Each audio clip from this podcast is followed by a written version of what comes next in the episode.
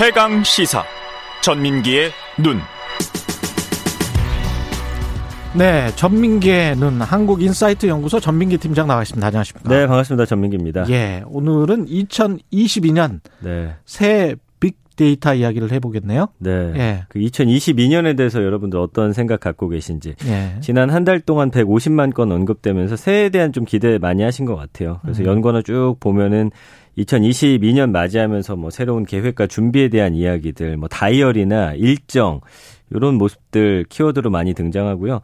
그러면서 이제 연예인들 이야기가 또 많이 등장해요. 연예인들? 예, 그래서 뭐 예. 아이돌 그룹의 올해 활동 계획이라든지 뭐 새 앨범 언제 아. 나오는지 또 무슨 작품들 준비가 돼 있는지 그들의 이제 행보를 쫓는 모습들 음. 그 외 가족의 이벤트나 생일, 휴일 뭐 이런 것들 미리 체크하시는 모습인데 그 달력 보면은 본인 생일 언젠지 먼저 체크하시고 무슨 요일인지 그리고 아, 예, 무슨 요일인지 체크하고. 네, 빨간 날 예. 몇개 있는지 세 보시고 뭐 예. 이런 모습들이 빅데이터 상에서도 고스란히 드러나고 있습니다. 예, 빨간 날이 아무리 많아도 실수가 없으니 참.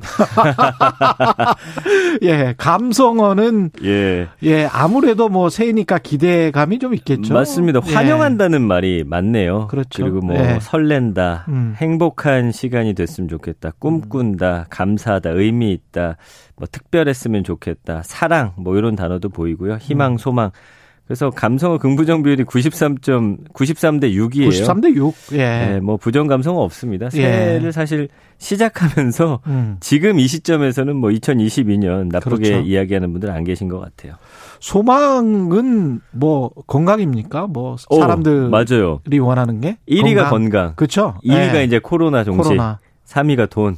돈, 돈. 많이 벌었으면 좋겠다. 예. 4위가 마음, 마음이 좀 편안했으면 좋겠다. 5위는 음. 계획, 계획이 잘 이루어졌으면 좋겠다고요. 6위가 재밌는데 팔로워나 구독자 수가 좀 늘었으면 좋겠다가 와. 좀 변화한 그런 모습이라고 볼 수 있을 것 같아요. 거의 다가 SNS를 한다고 봐야 되겠습니다. 그렇습니다. 유튜브를 하고 예. 그 7위가 이제 해외 여행. 해외 여행. 네. 예. 8위가 코인 주식 이야기.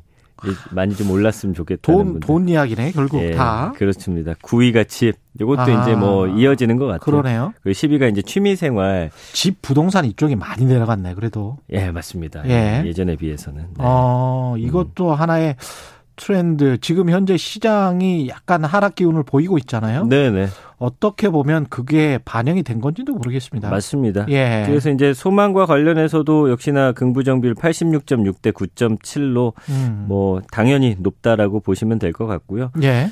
뭐 어, 사랑했으면 좋겠다, 건강했으면 좋겠다, 올해 한 해 좀 기대가 된다, 나아졌으면 좋겠다, 새로운 일들 좀 많이 있으면 좋겠다, 대박이라는 단어 어. 보이고요. 뭐 이런 빛나다, 뭐 이런 좋죠, 단어들로 좋죠. 표현이 예. 되고 있습니다. 다 그렇게 됐으면 좋겠습니다. 예, 그 빅데이터 상에서 주목받을 키워드 네. 이걸 예상할 수 있습니까? 그러니까 이제 작년에 이제 새롭게 등장한 키워드들 중심으로 해 가지고 언급량이 높은 것들 그리고 아. 이제 전 세계 신문사들이 또 내, 트렌드로 제시하는 것들 좀 준비를 해봤고요. 첫 번째가 이제 본격화되는 메타버스 열풍이라고 말씀을 드릴 것 같습니다.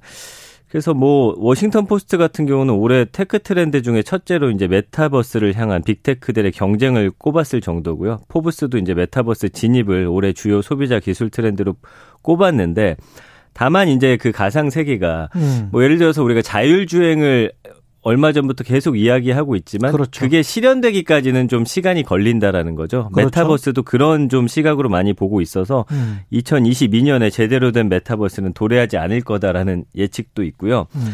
그 다음에 이제 애플하고 메타, 그러니까 예전에 페이스북이죠. 주요 테크 기업들이 메타버스에 최적화된 AR, 증강현실하고 VR, 가상현실 기반의 이 혼합현실 기기 착용하는 그렇죠. 거거든요. 이게 미국 가정 보시면 SNS에 이 기기가 집에 거의 하나씩 다 있으세요. 음. 그러니까 이게 이제 좀 더 간편해지고 가벼워지고 결국엔 음. 안경 형태로 될 것이다.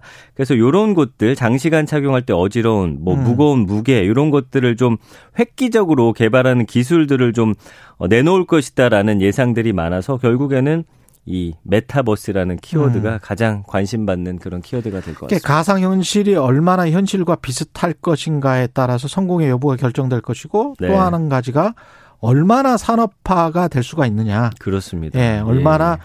돈이 될 수 있느냐. 네. 거기에 따라서 결정이 될 것 같습니다. 근데 이게 가능성은 조금 조금씩 보이는 분야들이 있더라고요. 네. 예, 눈여겨 보셔야 될 것 같아요. 그래서 앞으로 이제 그런 예. VR 기기 차시면 음. 여기 이제 마치 스튜디오 안에서 음. 이제 최경영 기자님과 저를 음. 함께 이제 대면하는 듯한 그런 그렇죠. 영상도 보실 수 있을 것 같아요. 가령 이제 메타버스 상의 부동산을 사서 그 부동산의 NFT의 디지털 그림 같은 거를 걸어 놓는 그렇죠. 예. 예. 그런 방식으로 이제 작동이 될 것 같은데 네.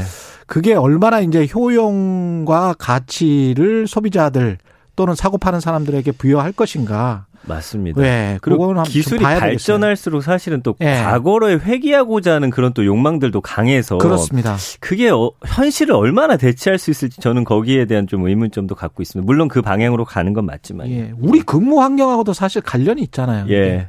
메타버스도 그렇고, 음. 예.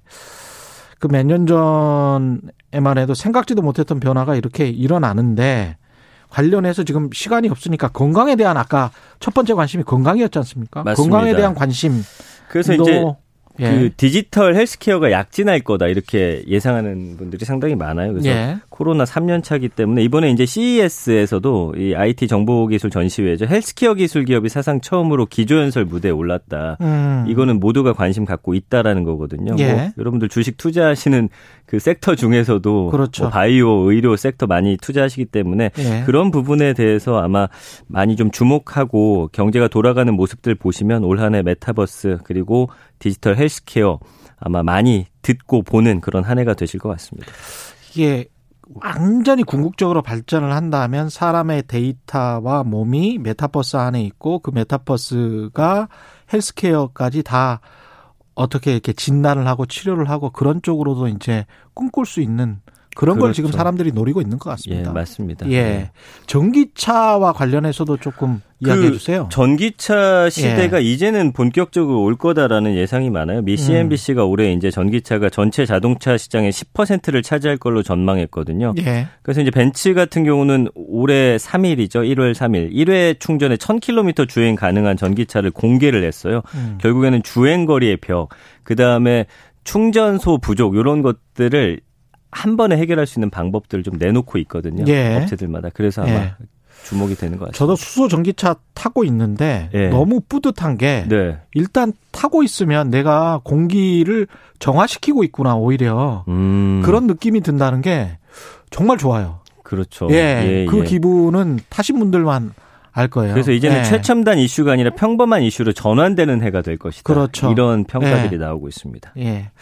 대선도 있지만 올해 다양한 스포츠 이벤트도 많은 해입니다. 네, 예, 맞습니다. 짝수이기 때문에. 예, 그래서 이제 올해 어, 곧 있으면 이제 시작되는 게 베이징 그 음. 올림픽이고요. 그 외에 이제 보시면 아시안 게임이 9월에 있고 카타르 월드컵이 11월 이제 굵직한 음, 스포츠 월드컵. 이벤트 예. 계속 이어질 것이기 때문에 사실 음. 코로나만 없다면 정말 지구촌 축제인데 이것들이 이제 어떤 모습으로 또 발현될지 좀 기대가 많이 된다라는 반응들이 지금 올라오고 있습니다.